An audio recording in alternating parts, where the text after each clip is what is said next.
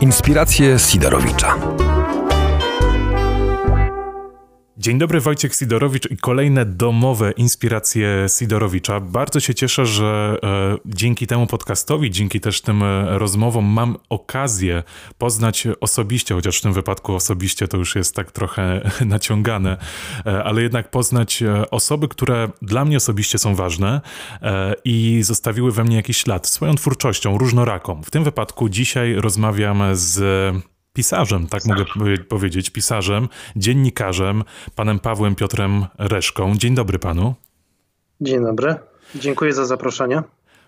Ja również dziękuję, że Pan zgodził się przyjąć, bo to właśnie jest coś, co e, tak naprawdę kiedyś e, mogłem tylko marzyć właśnie o tym, że będę miał okazję rozmawiać e, po prostu z osobami, które, które w jakiś sposób podziwiałem. A Pana ostatnią książką Pan się wpisał właśnie w tą listę, więc ja również dziękuję za, za przyjęcie tego zaproszenia. Musiałem się trochę pouczyć przed rozpoczęciem rozmowy, żeby nie powiedzieć Piotr Paweł Reszka, tutaj z wiadomych przyczyn. Piotr Piotr Paweł jest bardziej taką swobodną, e, swobodnym połączeniem. Zapamiętam. Piotr Paweł Reszka, dziennikarz Gazety Wyborczej, w tym momencie związany z mm, dużym formatem, ale wcześniej z lubelską redakcją Gazety Wyborczej. Zgadza się. Tak. Tak, tak, tak. Ma pan na swoim koncie dwie książki: Diabeł i tabliczka czekolady. To jest e, pierwsze zbiór reportaży. I Aha. druga książka, czyli Płuczki. Ostatnia książka wydana bodajże mm, pod koniec listopada, tak? Pod koniec listopada 2019 tak, 19 e, roku. I w sumie głównie o tej książce będę chciał porozmawiać i o Nagrodzie Kapuścińskiego, do której pan po raz drugi e, jest już nominowany. W tym roku lista do Nagrody Kapuścińskiego nominowanych jest mocna, przynajmniej jak Aha. dla mnie, bo znalazło się tam naprawdę wiele tytułów, e, które mogę właśnie uznać za, za porządne tytuły, za dobre książki. Ale na sam początek chciałbym zapytać, e, mamy koniec kwietnia, pan pewnie spędzałby teraz czas na spotkaniach autorskich? E, no nie tylko, z całą pewnością na spotkaniach autorskich, ale przede wszystkim spędzałbym go e, rozmawiając e, z bohaterami moich tekstów. Jestem reporterem zarabiam na życie pisząc teksty, jeżdżę na spotkania, przeprowadzam rozmowy. No teraz z oczywistych względów musiałem tę aktywność ograniczyć i jestem takim telereporterem, więc wszystkie te rozmowy mają charakter telefoniczny, co nie zawsze jest dobre. No ale chyba nie ma, nie ma na to rady. Właśnie, praca reportera wiąże się z tym, że e, trzeba spotkać się z bohaterem e, tekstu, bo to głównie o ludziach e, reporterzy piszą, spotkać się z bohaterem swojego jego tekstu, swojego reportażu e, i zbudować z nim zaufanie. A jak takie zaufanie buduje się teraz, e, no, w tym czasie, kiedy, tak jak pan powiedział, to są telerozmowy? Mm, wie pan, jest też tak, że ten czas e, pandemii też wpływa na to, jakie tematy podejmujemy i tak naprawdę wszystkie, większość tekstów, które ukazały się w ostatnich kilku tygodniach w dużym formacie, no, dotyczą właśnie koronawirusa, różnych aspektów związanych z epidemią. E, więc jest troszeczkę inny tryb pracy, no bo y, jeżeli na przykład piszę o, dajmy na to tekst o lekarzach z jakiegoś szpitala powiatowego, no to oni wiedzą o co chcę pytać. Ja też, y, jakby też najbardziej interesuje mnie ich praca. Jakby już nie, nie muszę już y, jakby budować tego zaufania poprzez y, powiedzmy Zachęcanie, tak? Do, do opowiedzenia tak, czegoś. Tak, tak, tak, mhm. tak, tak, tak, oczywiście, oczywiście. Jakby ten, wielu tematów, wielu reporterów podejmuje ten sam temat. Właściwie wszyscy dziennikarze zajmują się teraz koronawirusem tak naprawdę. To prawda. I no, no takie zainteresowanie, takie jest oczekiwanie społeczne zresztą. No, wszyscy chcemy wiedzieć, kiedy to się skończy, co z tego wyniknie, e, co będzie dalej, co straciliśmy, co zyskamy. Więc oczywiście nie jest to, nie, jest to dosyć uciążliwy typ pracy, nie ukrywam. Ja zawsze wolałem kontakt bezpośredni. Mhm. E, no, ale też nie narzekam, no bo jestem w tej szczęśliwej sytuacji, że, że, że mam pracę. E, bardzo wiele osób straciło ją w ciągu tygodni. No, szczególnie e, tutaj na Facebooku Olgi Gitkiewicz, e, mhm. z którą też właśnie e, ostatni podcast był. czytałem, mhm. że firma z dnia na dzień, która nie zapowiadała zwolnień, nagle zwalnia pracowników. Jak człowiek, który pracował tam ileś lat, musi się teraz odnaleźć, więc tą sytuację mamy Oczywiście, rzeczywiście trudną. oczywiście. Mhm. Nie zdarza, ale nie zdarza, bo to, to jest z mojego zawodowego punktu, bo ja również e, jestem w Mhm. sumie początkującym dziennikarzem radiowym, e, ale też e, mam duże zainteresowanie reportażem i zastanawiam się, czy, czy da się w ogóle temat taki. Mhm. Dajmy na to, tak jak pan e, pisał książkę Płuczki, o której za chwilę będziemy mówili, da się e, zbudować takie zaufanie z bohaterem teraz e, w czasie tej pandemii, którą mamy, telefonicznie, przez Skype'a, przez kamerkę? No zależy oczywiście od, od tematu, natomiast w przypadku Płuczek absolutnie nie. No, przede wszystkim dlatego, że, że wielu moich rozmówców to osoby starsze i pewnie w ogóle nie wiedzą, co to jest Skype. I też kontakt telefoniczny byłby dosyć utrudniony.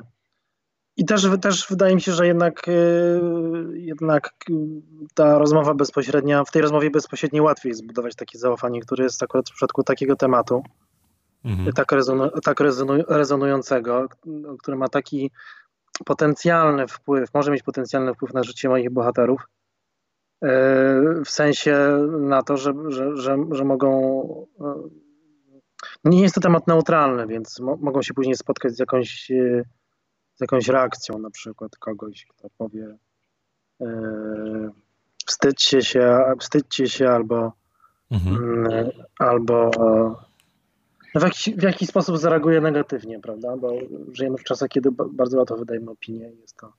Czy jest bariera po prostu pewna? E, tak, oczywiście ten brak kontaktu zdecydowanie jest bezpośredniego jest bardzo uciążliwy, tym nie ukrywam. Aczkolwiek są sytuacje, kiedy, kiedy ten kontakt telefoniczny nawet e, jest. e, No, łatwiej jest porozmawiać z człowiekiem przez telefon, dlatego że e, podstawowa rzecz, jeżeli chodzi o ten kontakt reporter, bohater tekstu, no to jak pan zauważył, zaufanie. Zaufanie podstawą do zaufania jest miejsce, które, w którym bohater czuje się bezpieczny. Nie zawsze tak jest, że, że, że wpuści nas do tego miejsca nie, i nie zawsze też ma takie miejsce. Na przykład, to oczywiście zależy od wielu okoliczności, ale jeżeli na, na przykład pi, pisze tekst o, e, oczywiście to przy, przykład wymyślony, o powiedzmy e, matce pięciorga dzieci, która mieszka z mężem katem w jednym mieszkaniu, to raczej tru, trudno oczekiwać, że wpuści mnie do domu. Zresztą nawet nie chciałbym jej narażać na taką sytuację, a nawet gdyby to zrobiła, to ta rozmowa byłaby z całą pewnością e, no nie taka, na jaką... Sztuczna. Tak, pewnie. dokładnie na jaką bym liczył. No, y, rozmowa w pubach, w restauracjach też nie jest dobrym pomysłem, no bo trudno się tam, trudno tam atmosferę taką właśnie skupienia. I często jest tak, że właśnie ta rozmowa telefoniczna w miejscu, które sam wybierze ten bohater, czy czasami jest też tak, że ta rozmowa przynosi więcej niż takie spotkanie e, twarzą w twarz. Aczkolwiek, jak, tak jak wspomniałem na początku, no ja zdecydowanie wolę rozmawiać z ludźmi e, twarzą w twarz, jest mi łatwiej. Mnie jest e, też teraz trudno, jednak e, pandemia umożliwiła mi właśnie stworzenie takiego małego domowego studio i połączenia się Aha. z ludźmi, z którymi trudno mi było e, połączyć się wcześniej. Tutaj e, chociażby Agnieszka Holland, o której rozmawialiśmy wcześniej, Aha. bo zawsze była zabiegana, odmawiała e, taką rozmową face to face z wiadomych przyczyn, a tu nagle ten czas e, się pojawił i, i ta rozmowa się odbyła, ale jednak brakuje mi właśnie chociażby tego, że ja nie wiem, e, nie mam tego kontaktu teraz z panem wzrokowego zupełnie i ta rozmowa wydaje mi się, że jest No bardziej... właśnie, nie wie, nie, wie pan, nie, wie pan, Mhm. nie wie pan, jak reaguje na pana pytania. Mogę przewracać oczami i To może włączmy jednak tę kamerkę. wykrzywi, wykrzy- wykrzywiać twarz w grymasie, co dałoby panu sygnał, że pana pytania są bez sensu na przykład. Chociaż oczywiście tak nie jest, ale zdecydowanie kontakt face to face jest bardziej w naszej pracy. Mhm. No ale tutaj się Nie też te nowe umiejętności właśnie uczą, żeby wychwycić chociażby w, w głosie rozmówcy,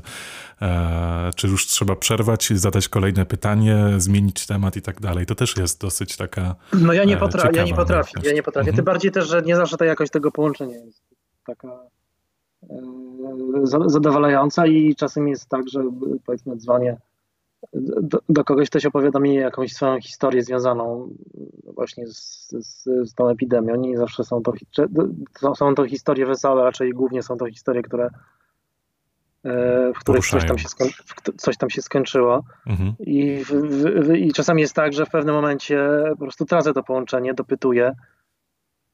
I potem dzwonię jeszcze raz i tak jakbym tę rozmowę zaczynał od początku. No, więc, więc tak. No jest to rzeczywiście Na pewno uczy to, na mhm. pewno uczy to cierpliwości. No i mam nadzieję, zresztą jak wszyscy, że, że to się jak szybko skończy i ta, ta, ten stan zawieszenia i odzyskamy swoje życia. Ale to jeszcze ostatnie pytanie a propos, zanim e, e pozostawimy ten hmm. temat pandemii koronawirusa. Myśli pan, że e, teraz reportaż trochę ucierpi na tym, że nie, nie będzie się przez najbliższy czas jakoś pojawiało ileś nowych tekstów? Nie mówię o tych, na którymi się już pracowało, są już w, w mhm. trakcie wydawania, ale e, te miesiące wpłyną jakoś na ten rynek e, literatury faktu, reportażu? Z całą pewnością wpłyną. Wie pan, no, sytuacja gospodarcza, kiedy ludzie nie mają pieniędzy, bo, bo, nie, bo nie mają pracy, nie kupują książek, więc y, na pewno będzie to miało jakiś wpływ. Mhm. E, z, kolei, z, kolei, uważam, że na sam reportaż że może mieć też pozytywne, no bo zawsze czas kryzysu był, e, jakkolwiek to brzmi, dobrym czasem dla, dla reporterów. E, w, w, niepe, w niepewnych czasach jest mnóstwo zjawisk, które można napisać mnóstwo spraw, które w czasach sytych się nie pojawiają. Jak mhm. znamy to na przykład z msza miasta Arras. Pamiętamy, że tam po epidemii nastąpił czas rozliczeń. Mam nadzieję, że u nas tak nie będzie, ale nie mam wątpliwości, że bardzo długo jeszcze będziemy odczuwali tego, co, skutki tego, co się wydarzyło. I nie mam wątpliwości, odpowiadając wprost na Pana pytanie, że tak, no, że sprzedaż książek na pewno pójdzie w dół. No i chociażby spotkań autorskich, właśnie targów książek, które e, są potrzebne autorom, żeby chociaż się wybić, coś przekazać. Z całą pewnością, z całą pewnością. No ja mam to szczęście, że jestem e, reporterem e, Gazety Wyborczej, więc książki nie są moim głównym źródłem utrzymania. Mhm. Natomiast, natomiast gdyby były, no to na pewno patrzyłbym w tą przyszłość pełen obaw. Niepewnie. Przejdźmy w takim razie do, do pana książki ostatniej, czyli Płuczki. Jest ona nominowana, mhm. znalazła się wśród e, nominowanych do 11, jak dobrze pamiętam, nagrody e, imienia Ryszarda Kapuścińskiego. E, znalazł się pan wśród chociażby 27 śmierci Tobiego Obeda, wydanej przez Dowody na istnienie, pani Janny Gierak-Onoszko.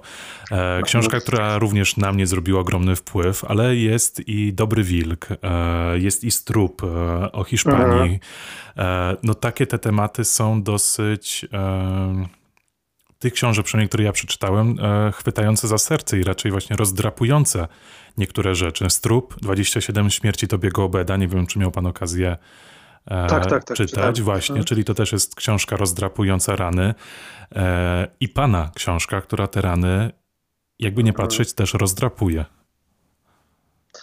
Ja bym nie użył takiego sformułowania rozdrapuje rany, bo mhm. podstawową, jedną z, jedną z funkcji reportaży, reportażu i, i w ogóle mediów jest, jest próba wyjaś, świata. E, powodowanie, by e, mm, byśmy lepiej poznawali siebie nawzajem i to też oznacza, że ten reportaż w jakiś sposób, poprzez to, że nam mm, dostarcza wiedzy, też, też y, obniża poziom lęku w jakiś tam sposób. Może pan ro e, wyjaśnić, rozwinąć tę tak, myśl? Tak, no poprzez, oczywiście poprzez to, poprzez to, że rozmawiamy o trudnych sprawach, o sprawach mhm. traumatycznych. E, lepiej rozumiemy świat i, mm, i tak właśnie widzę funkcję reportażu. Nie użyłbym sformułowania, e, że jakby to rozdrapywanie ran jest, że wszystkie te książki rozdrapują rany.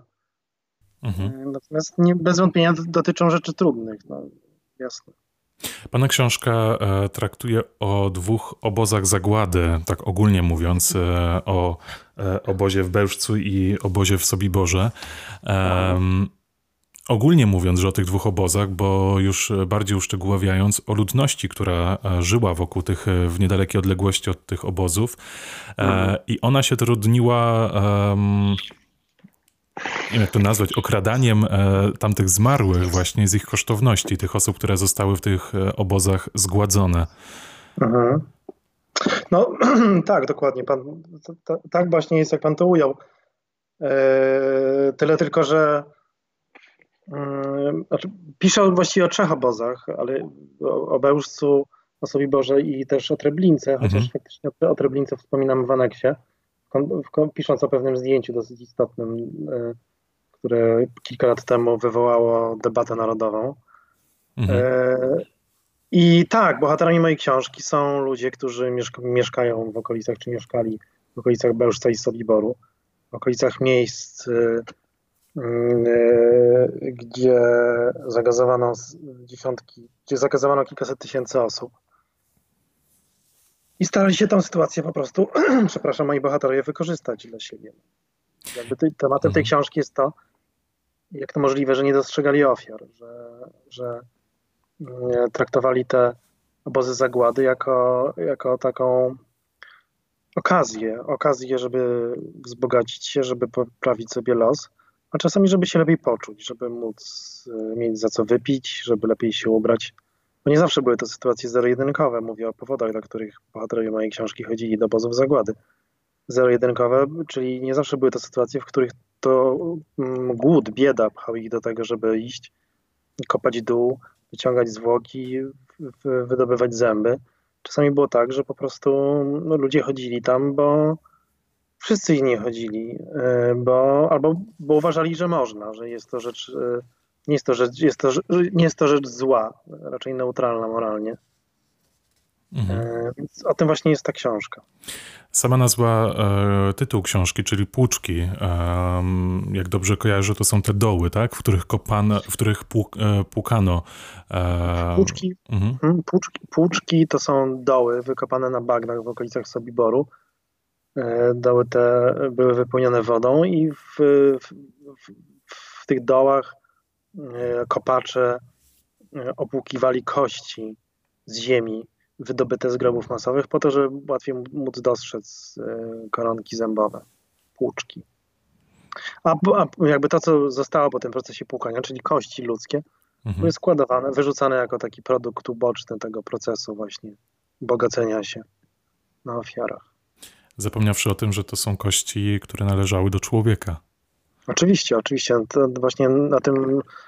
To, to, to jest pytanie, które mi towarzyszyło, jak to było możliwe, że ktoś, kto trzyma w ręku ludzką szczękę e, z, i próbuje wy, wyłamać z niej zęby złote, nie dostrzega w tym człowieka, a to pytanie jest o tyle uzasadnione, że akurat w tym konkretnym przypadku e, ten kopacz został zatrzymany przez milicję w 60 roku mhm. i usłyszał zarzut zbezczeszczenia zwłok między innymi i odparł, że, że, on, że on nie bezcześcił zwłok, że on nie, nie bezcześcił zwłok, on po prostu szukał złota. No, tak jakby zupełnie nie dostrzegał nic niemoralnego, nic złego w tym, co robił. E, oczywiście możemy, ktoś może powiedzieć, może nie zrozumiał zarzutu, no ale to mało prawdopodobne, bo to był dosyć rozgarnięty człowiek, e, mówiąc kolokwialnie, który mm, przed wojną prowadził w Lublinie sklep, więc z całą pewnością był w stanie rozróżnić dobro i zło. Co pana doprowadziło do zajęcia się tym tematem? Właśnie co pana zainteresowało, e, żeby właśnie tymi obozami i tymi e, ludźmi e, się zająć? Bo raczej chyba się wcześniej tak głośno o tym nie mówiło w historii. Mm-hmm. Ja powiedziałbym, że to jest jakiś taki rodzaj, coś w rodzaju poczucia niedosytu, bo w 2008 roku Piotr Głuchowski, Marcin Kowalski napisali, może, może jeszcze się cofnę wcześniej, Mhm. W 2006 roku napisałem reportaż do dużego formatu Gazety Wyborczej o ludziach, którzy e, ratowali Żydów w czasie wojny, a potem e, wstydzili się o tym opowiadać, mieli obawy. E, bali się. Wstyd to nie jest dobre słowo. Bali się o tym opowiadać, ponieważ ich sąsiedzi uważali, że powodem, dla którego trzymali Żydów była tylko i wyłącznie chęć wzbogacenia się. Bali się mhm. oskarżeń po prostu. I mm, pamiętam, że ten temat wywołał we mnie. E, no długo myślałem o tym, co opowiadali mi moi bohaterowie. Zrobiło na mnie duże wrażenie. I e, kiedy pisałem ten tekst, konsultowałem się z Robertem Kuwałkiem. To jest już nieżyjący historyk, kierownik Muzeum w Bełżcu wówczas, w tamtych latach. I on, i on właśnie powiedział mi, o tym powiedział, nie wiem czy wiesz, ale w Bełżcu przez wiele lat po wojnie ludzie rozkopywali ten obóz zagłady. I pamiętam, że też no, to wtedy wstrząsnęło, no bo czytałem trochę o tym obozie zagłady i wiedziałem, że kiedy że, że, w żaden sposób nie dało się ukryć tego, co tam się działo, że kiedy szły te transporty z Żydami, no to, e, to ludzie często próbowali uciekać, krzyczeli przez te zakratowane okna, wzywali pomocy, wyrzucali, wyrzucali swoje dzieci, e, sami próbowali skakać za nimi. E, wyrzucali też jakieś przedmioty, żeby w jakimś takim akcie rozpadu, akcie protestu. Mhm.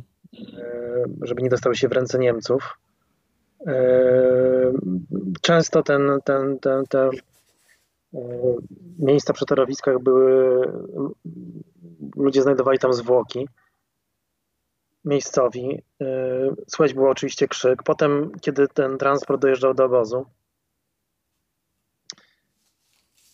kiedy następowała ten, następował ten proces, proces władunku na rampie, również te osoby były, no, te, w to, w to, wszyscy wiedzieli w okolicy, że przyjechał nowy transport. Krzyk, rozpacz, łzy. E, potem pędzono wszystkich do komór gazowych. Ten, ten proces gazowania również e, nie, nie, dało się tego w żaden sposób ukryć. A potem, kiedy Niemcy palili zwłoki, no bo w początkowym okresie one były w ogóle były, najpierw były chowane E, zakopywane w ziemi, ale dość ciężko jest zakopać 430 tysięcy osób na stosunkowo małej powierzchni, na, na, na mhm. relatywnie ma, niewielkim terenie.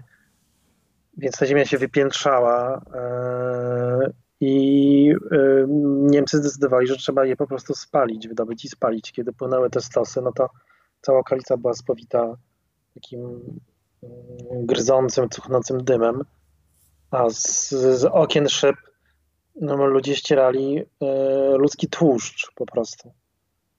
E, więc ja to, wszystko, ja to wszystko wiedziałem, kiedy, kiedy, kiedy Robert Kowalek mi opowiedział o tych kopaczach, a mimo to e, i, i, byłem, i byłem zszokowany tym, jak, jak mając taką wiedzę, mówię o miejscowych, wiedząc co tam się działo, jak można e, iść i, i próbować się bogacić, no, próbować e, znaleźć kawałek złota albo może mm, jakiś element biżuterii. I potem w 2008 roku e, powstał taki tekst w Gazecie Wyborczej autorstwa Piotra Głuchowskiego i Marcina Kowalskiego Kopaczach Streblinki, e, któremu zresztą towarzyszyło słynne zdjęcie, które potem wywołało debatę trzy lata później. E, debatę dlatego, że jak pamiętamy w 2011 państwo Grosowie wydali książkę Złote Żniwa, dotyczy również w dużym stopniu, w pewnym stopniu zjawiska plądrowania miejsc masowych straceń. I wtedy, i wtedy, wtedy powstało, sporo tekstów różnych dziennikarskich, między innymi o Hełmie nad Nerem, e, też e, o Treblince, wielu dziennikarzy jeździło tam, próbując napisać coś więcej o kopaczach, czy w ogóle o tym zjawisku. I mimo, mimo, to miałem jakiś taki rodzaj, wie pan, niedosytu, bo bardzo chciałem się dowiedzieć, co dzisiaj mówi, co, jak dzisiaj ocenia to, to, oceniają kopacze to, co robili, jak na to patrzą. E, a, a nie, nie, nie, widziałem takiego tekstu, nie widziałem, więc, e, więc uznałem, że najlepszym sposobem jest e, po prostu zajęcie się tym tematem. Ale ten e, temat e, kopania właśnie, działalności tych kopaczy, on trwał do mniej więcej 1980 roku. E, mhm. Pan tym tekstem, tym tematem zajął się prawie 30 lat później. Aha. To musiał pan pewnie wykonać ogromną pracę, żeby dotrzeć właśnie do, do, tych, do, tych, do tych swoich bohaterów. No, Owszem, to znaczy mm, miałem też takie przeświadczenie, że ludzie, z którymi będę próbował rozmawiać, nie, nie będą chcieli za bardzo o tym mówić. E, pamiętałem ten 2011 rok i, i e, wiele tekstów takich dosyć ogólnych, co wynikało z tego, że, że kopacze na przykład z Treblinki no, byli uprzedzeni z okolic Treblinki, może nie kopacze, ale mieszkańcy, byli uprzedzeni do dziennikarzy, nie chcieli z nimi rozmawiać, więc uznałem, że zanim zajmę się Bełżcem i Sobiborem, no to, to zobaczę, co jest w aktach archiwalnych. Wiedziałem, że w przypadku Bełżca były procesy w latach 50., z lat 50., mówił mi o tym yy, Robert Kowałek. Mhm ale nie wiadomo było, czy te akta są w ogóle i gdzie są, więc spędziłem sporo czasu w, w Instytucie Pamięci Narodowej, gdzie udało mi się znaleźć, znaleźć te akta. One nie były wcześniej opisywane przez historyków. E, I sądziłem, że jeżeli będę miał nazwiska i jeżeli będę miał zeznania, to łatwiej uda mi się dotrzeć do, do, do, do tych ludzi i nakłonić ich do rozmowy. No bo jak ktoś przychodzi z ulicy i mówi, chciałem porozmawiać o, o tym, jak e, jak tutaj właśnie ten, ten teren obozu był bezczeszczony, no to, to raczej jest to początek rozmowy, który pozwala nam przypuszczać, że ta rozmowa nie będzie za długa. A jeżeli mhm. ktoś przychodzi i mówi, e, wiem, że pan siedział w więzieniu za to i za to, mam tutaj pana zeznania, chciałem dopytać o parę rzeczy, no to jest szansa na to, że, że ta, ta rozmowa się potoczy i że, że będę w stanie napisać tekst, więc e, pojechałem tam dopiero po tym, do, do Bełżca, dopiero po tym, jak już Mm, miałem, zapoznałem się z aktami mhm, po kwerendzie archiwalnej, tak. A potem, a potem, zresztą niewiele mi to dało, bo akurat te osoby, które były uczestnikami procesów pod koniec lat 50. Yy, i ich rodziny nie za bardzo chciały o tym rozmawiać, mimo, mimo że, jak wspomniałem, byłem przygotowany, więc, więc yy, po prostu zacząłem jeździć w okolicach Bełżca i rozmawiać z ludźmi od, od tak po prostu. Mhm. E, ku mojemu zaskoczeniu okazało się, że jest wiele osób, które nie, nie tylko ma wiedzę wynikającą z faktu, że widzieli, co tam się działo na terenie, na, terenie obozu zagłady, chodzili tam i też sami tam kopali. I, i nie tylko mają wiedzę, ale też nie, nie, mają jakichś oporów, żeby o tym mówić. Traktują to jako po prostu swo, swoje wspomnienia, które nie, nie, są jakimś wspomnieniem, wie pan, traumatycznym, nie są w, ich opinii czymś, z czego należy się wstydzić przede wszystkim. To, to było dla mnie takie też poruszające, że nagle rozmawiałem, trafiłem do rodzin, gdzie przyjmowano mnie gościnnie, proszę bardzo, pan pisze książkę, bardzo nam miło, powiemy, spróbujemy panu pomóc. Ale w takiej formie bardziej, żeby się też pochwalić, e, tak pana przyjmowali tym? Nie, absolutnie nie, nie, nie pochwalić, po prostu e, rozumieli, że piszę książkę i jakby przyjmowali to z, ze zrozumieniem, że powstanie książka, reportaż o, o, o tym, co się działo kiedyś. E, nie, nie, nie uważałem, że oni, że, że no, absolutnie nie, nie uważali, że jest to powód do tego, żeby się chwalić, ale też nie uważali, że jest to powód E, do wstydu, wie pan, do tego, żeby, przynajmniej żeby o tym nie mówić. Mhm. E, nie uważali, że jest to też powód, to też było dla mnie poruszające, do tego, żeby mówić, żeby, żeby ocenić, że, że to było złe. E, I, więc miałem bardzo ambiwalentne odczucia. No, bo, no, tak jak wspomniałem, rozmawiałem z, z osobami otwartymi. Byłem przyjmowany gościnnie i w, i nagle po prostu zaczynaliśmy rozmawiać o tym, jak, jak, jak pan kopał dół, jak e, e, docierał do warstwy żużlu, tak właśnie mówili na tą warstwę, e, warstwę kości wymieszaną z popiołem. I, opowiada, i, i mi to bez, pan opowiada mi to bez jakichś, wie pan, bez emocji głębszych tak naprawdę. Że tak było, no po prostu tak było i ja panu mówię jak było. I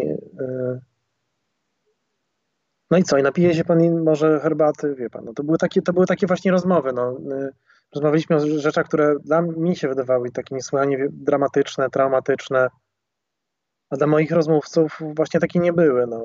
Tak jak opowiadali o y, wykopywaniu, wie pan, o wydobywaniu węgla z biedaszybów. Taki, taki był poziom emocjonalny, mhm. nacechowanie emocjonalne tych rozmów. A co właśnie z Pana emocjami? E, książkę Pan e, napisał w ten sposób, że nie. E, ona nie przedstawia w ogóle Pana, prawie w ogóle Pana emocji, Pana opinii do tego tematu. Te opinie Pan pozostawia czytelnikom, żeby sami wyciągnęli sobie zdanie na temat tych książek, ale jednak Pan musiał te rozmowy z tymi ludźmi przeprowadzić. Co z Pana emocjami? Jak Pan sobie radził z tymi rozmowami? No wie pan, no jakoś sobie radziłem. Ja jestem, jestem dziennikarzem zawodowym i właściwie od kiedy zacząłem pracę w 2002 roku, już wtedy, wtedy uczono nas, młodych dziennikarzy, że mm, emocje no, zostawiamy za, za redakcją, no, że, że jest to panowanie nad sobą i próba powściągnięcia emocji jest jakby takim podstawową umiejętnością w naszej pracy. Więc oczywiście e, starałem się, no. E, oczywiście były takie sytuacje, które wywoływały we mnie e, wzburzenie, mhm. poruszenie, ale mimo to staram się nie okazywać tego moim rozmówcom. Też staram się, żeby oni mieli poczucie, że ich nie oceniam. Naturalnie całe zjawisko oceniam negatywnie. Inaczej nie napisałbym tej książki przecież.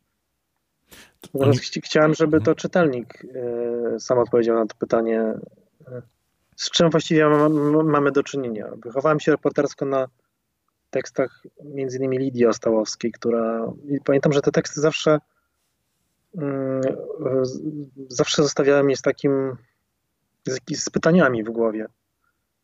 E, I nie, nie, nie dostawałem odpowiedzi w tych tekstach często. E, ale właśnie przez to one, to jakoś tak, wie pan, rezonowały mi te, te reportaże i myślałem o nich jeszcze długo. E, I, i wydawało mi, widziałem w tym wartość, w tym, jak, w jaki sposób ona pisze, Lidia Ostałowska, tak nieoceniająco. E, I też chciałem tak pisać i tak staram się pisać.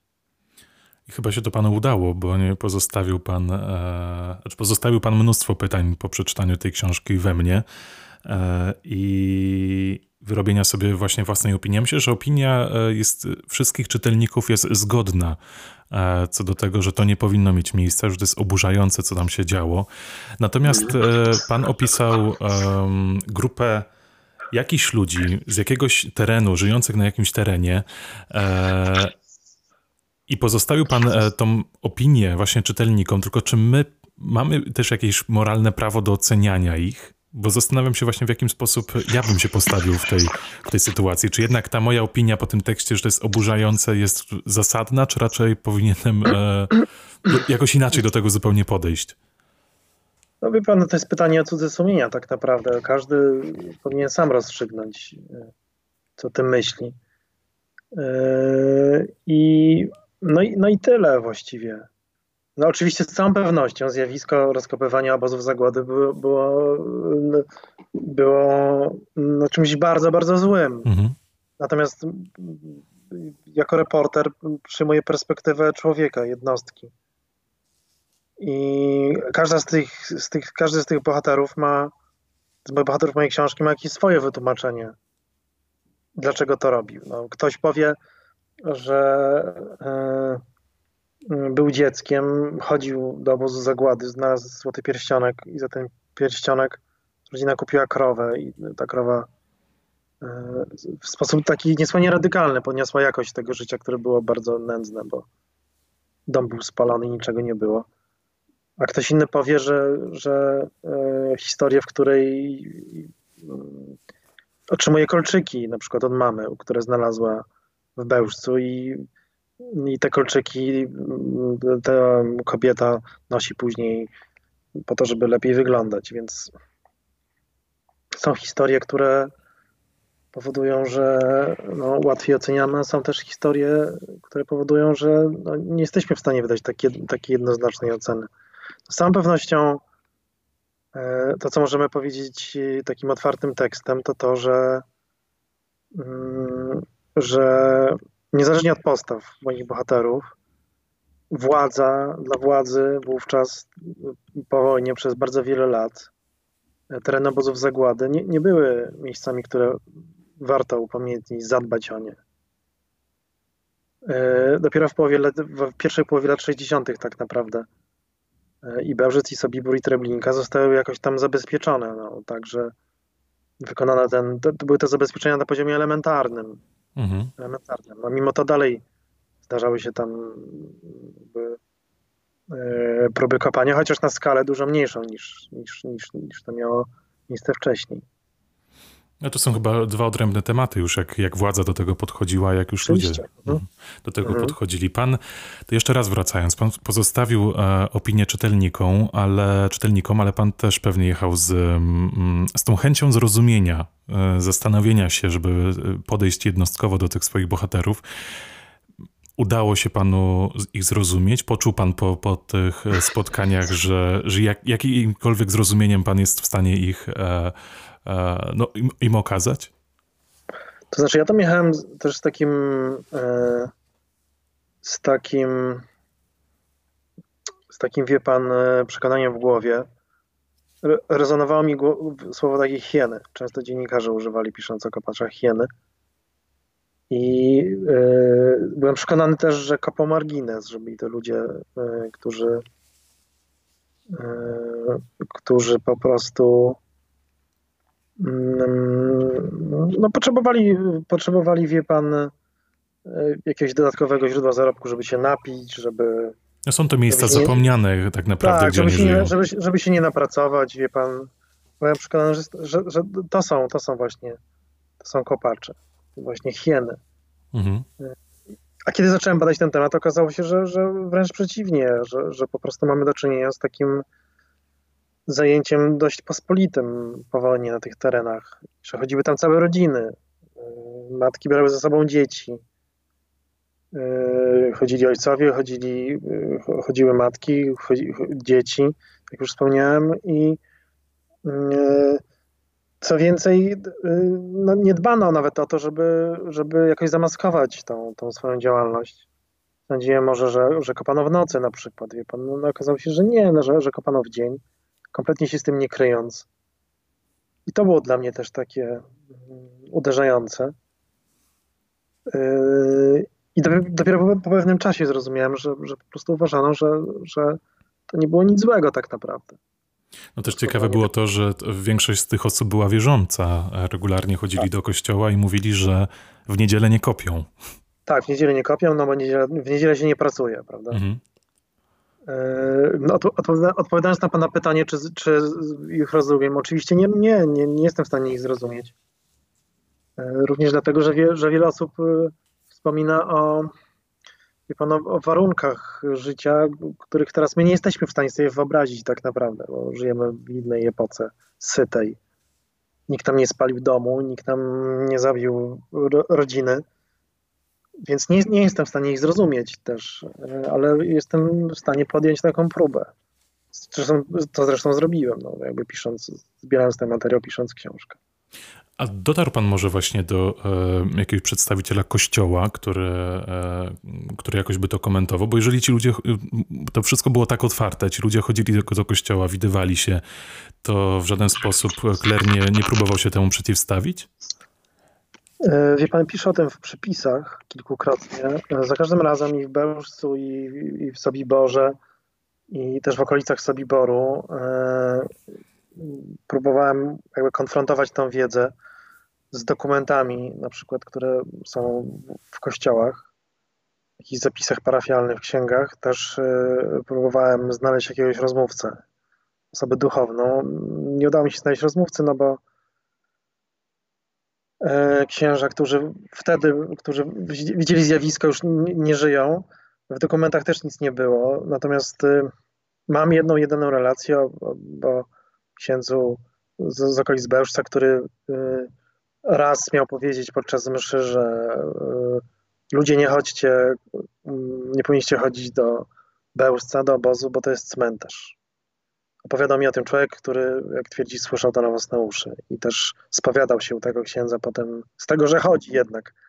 Potem już ksiądz, potem już ksiądz miał, miał, miał nie, jakby nie wypowiadać się w tej kwestii.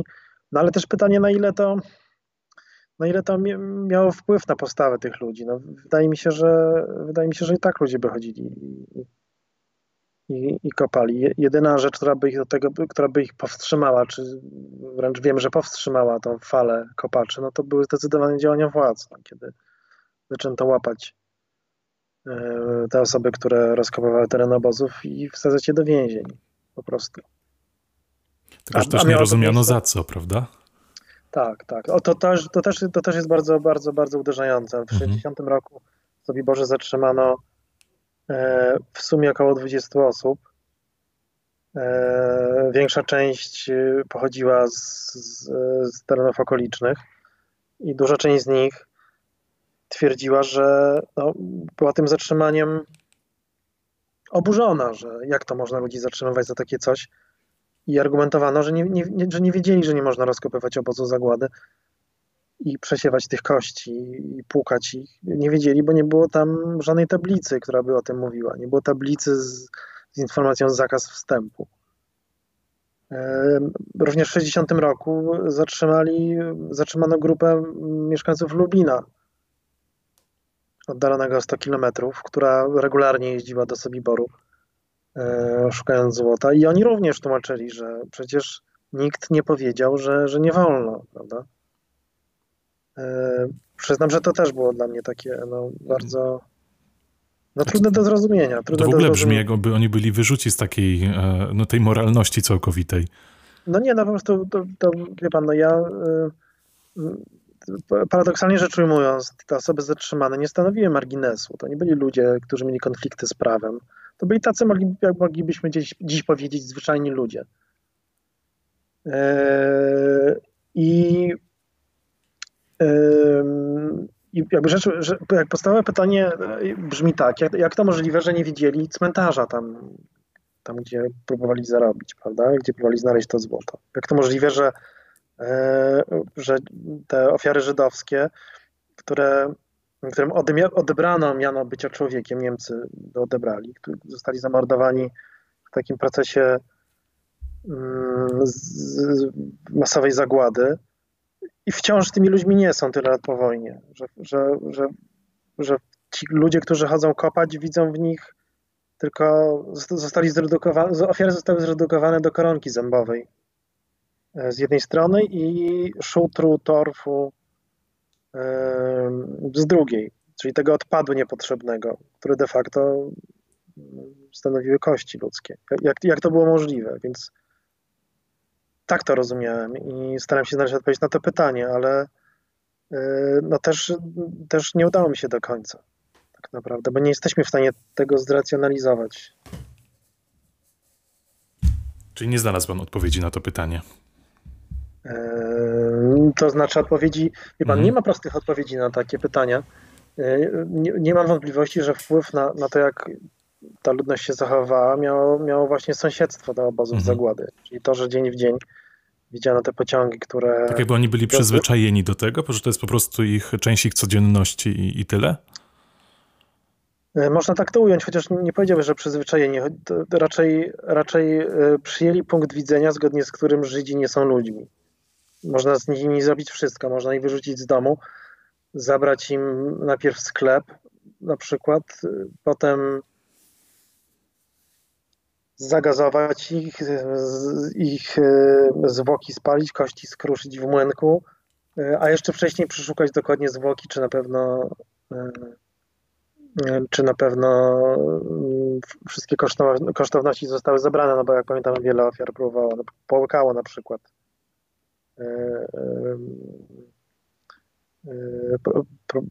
jakieś tam drobne kosztowności, żeby, żeby nie dostały się w ręce Niemców. Mhm. Więc, więc ludzie, ludzie, którzy to obserwowali z boku, e, no, zakładam, że miało to na nich wpływ, jakiś taki e, wpływ, którego efektem było to, że właśnie robili to, co robili, nie widzieli w tym nic złego. No, po prostu. Zastanawiam mnie zawsze przy takich książkach, w których e, opisywane są właśnie historie różnych ludzi, w których reporter spotyka się ze swoimi bohaterami, przedstawia ich historię. Mhm. Taki aspekt, bo te książki na czytelnikach e, robią jakieś wrażenie, pozwalają mhm. e, tą opinię sobie wytworzyć, ale czy te pana książka trafiła później do, do, do, pana, do pańskich bohaterów? Czy tak, jakikolwiek ślad właśnie w nich zostawiła, że oni się zastanowili również nad tym, że kurczę, może jednak nie robiliśmy ok? Wie pan, wiem, że, wiem, że ta książka nie przeszła niezauważona i w Bełżcu, i w Sobiborze. Yy, nie, nie wydaje mi się, żeby jej lektura spowodowała, że moi bohaterowie yy, powiedzieliby, no dobra, no to nie, nie, było, nie, nie, nie było to w porządku. Bo w sumie pan opisywał to ich językiem, tak, tak jak oni znaczy, to opowiadali. Oni, oni, to wszystko wiedzą. To, co napisałem, nie jest dla nich, nie jest dla nich żadnym zaskoczeniem, bo oni to wszystko wiedzą. Yy, nie, nie, więc nie, nie, wydaje mi się, żeby to, żeby w jakikolwiek sposób to na nich wpłynęło. Wiem, że w Bełżcu wiele osób czytało tą książkę. Yy, a raczej nie spowodowała ona jakiejś takiej, yy, wie pan, nie, nie było tam jakiejś chęci debaty, rozmowy. Zresztą, wie pan, to jest tak, że mm, sądziłem, że kiedy zacznę o tym rozmawiać, no to tak jak wspomniałem, napotkam mur, no bo jednak e, ta dyskusja po książce profesora Grossa, państwa Grossów właściwie, e, Złote, Złote Żniwa, no była, miała bardzo taką e, taki, była to bardzo dynamiczna dyskusja, debata, mhm. się różne poglądy. I e, w efekcie tego też mm, bardzo wiele, bardzo wiele osób, które mogłyby coś wiedzieć na ten temat, no, no, nie chciało rozmawiać z dziennikarzami, bało się jakiejś takiej, wie pan, stygmatyzacji. Jak już wspomniałem, e, spodziewałem się też takiego muru w, w Bełżcu, tego, że nie, że, że, nie, że nie będę tam dobrze widziany. Okazało się, że nikt tam kompletnie nie słyszał ani o Grosie, ani o jakichś takich naszych sporach o tą trudną historię że, że moich rozmówców zupełnie to nie interesuje, że jest to jakby poza ich, y, poza ich troską. Więc wątpię, żeby ta książka w jakikolwiek sposób na nich, y, wie pan, podziałała trzeźwiąco na przykład. Raczej po prostu przyjęli ją do mhm. wiadomości. To tutaj się nasuwa pytanie w takim razie, to po co ta książka e, powstała? To czego ona nas, jeżeli nie tych ludzi, to czytelników może nauczyć? E, wie pan, e, no to jest, to jest książka właściwie też o tym, że jak przestanie się być człowiekiem, to jest to, to ten stan może trwać bardzo, bardzo długo, utrzymywać się pokolenia. Bo y, sposób, sposób, w jaki dzisiaj moi rozmówcy i krewni mówią o ofiarach obozu zagłady, obozów zagłady, y, wskazuje na to, że wciąż nie widzą tych ofiar, że dla nich jest to po prostu cały czas tak, warstwa złotonośna. Więc między innymi to pokazuje ta książka. Poza tym no, warto wiedzieć, no, ona ma też, ma też jakiś tam walor informacyjny. Yy, duża część tych zdarzeń, o których piszę, czyli procesy, w których byli sądzeni kopacze, one jakby te rzeczy nie były opisywane wcześniej, więc jest, jest to jakiś walor poznawczy, tak bym powiedział. Jedno pytanie jeszcze mi nasunęło się a propos, a propos płuczek. Zastanawiał się pan, orientował się może pan w tym temacie, czy my jesteśmy jako Polacy odosobnieni e, w, w takich zachowaniach, czy gdzieś jeszcze na świecie coś takiego się odbywało? E, no wie pan, no to, to o tym już państwo Grossowie pisali, że ta eksploatacja mhm. ekonomiczna zagłady była cechą wspólną dla bardzo wielu, wielu E, narodów europejskich i Polacy akurat nie są tutaj jakimś takim wyjątkiem. E, I, bo to jest też oczywiście pytanie, no, czy, czy ktoś, kto na przykład, wie pan, e, mm, zrabował, czy ukradł Żydowi na przykład, wie pan, firmę na przykład, bo mógł, albo E, zabrał mu inne środki do życia, albo obrabował z, z, nie wiem, z futra, zabrał buty, jest mniej winny niż ktoś, kto po wojnie e, no, rozkopywał mhm. obóz zagłady, prawda? Więc ta eksploatacja ofiar zagłady jest widoczna w całej Europie. Nie, A pana zdaniem jest mniej winny, czy tak samo? Wie pan, no trudno powiedzieć. No. Za mało danych mam, żeby się mhm. wypowiedzieć. Mhm na, na ten temat. No, ktoś pozbawiony ubrania, bo środków do życia być na przykład, efektem mogła być śmierć. Mhm. Natomiast chcę powiedzieć, że nie, nie, to jakby ta eksploatacja, jak, jak zresztą wskazują na to historycy, i korzystanie na, na zagładzie tak naprawdę no, no, występowało w wielu miejscach, nie, nie tylko w Polsce. Nie jest to nic, co by nas jakoś e, wyróżniało. Oczywiście nie, nie, nie, powinniśmy z tego powodu czuć się lepiej. Lubię pytać swoich gości o to, co w tym momencie czytają i co mogą, e, właśnie co, ta, co pisarze, co osoby zgłębiające różne tematy same czytają i co może pan mnie i moim słuchaczom polecić. Hmm, ja teraz czytam, wie pan, książkę, ona wyszła parę lat temu, to jest Napol 44 Normana Lewisa. E, to jest rzecz wydana przez, przez wydawnictwo Czarne w 2014 roku. E, to jest dziennik prowadzony przez oficera wywiadu amerykańskiego, e, w którym rejestruje on zajęcie Włoch przez Amerykanów, ale to, co jest szczególnie istotne, to, to jakby jego takie wie pan, e, jego refleksje i spostrzeżenia po, po jakby około, pozawojskowe, nie, nie dotyczące, niezwiązane z walką i z, z, z, z wojną jako taką, ale raczej jego takie refleksje dotyczące społeczeństwa jako takiego, wtedy Włochów, e, po tej takiej katastrofie II wojny. Opisuje w sposób taki niesłychanie on świetnie pisze przede wszystkim. No jest, mhm. to, jest to kawał znakomitej prozy. Taki, on też jest człowiekiem takim bardzo zdystansowanym do świata, ma mm, taki bardzo ironiczny styl. E, ale te jego właśnie spostrzeżenia i opisy i jakiś taki rodzaj diagnozy społecznej są, wydają mi się, niesłychanie istotne i ciekawe. Mm, opisuje między innymi taki, wie pan, e, wybuch takiej niezwykle, niezwykłej religijności sprowadzającej się wręcz do absurdu, jakiejś takiej, wie pan, walki, e, e, walki świętych na przykład, e, bo jedno na przykład miasto uważa, że ich święty jest ma większą moc niż święty z innego miasteczka. No jest to książka, która, napra która naprawdę, mhm. wie pan, coś tam zostaje w czytelniku. To jest jedna rzecz, a druga, drugą to czytam też e, Wędrowny Zakład Fotograficzny Agnieszki Pajączkowskiej, którą, to, to jest rzecz, którą chciałem Państwu polecić też bardzo serdecznie. To, to książka, która została mm, też nominowana do mhm. Nagrody Kapuścińskiego. U mnie w kolejce cały czas czeka.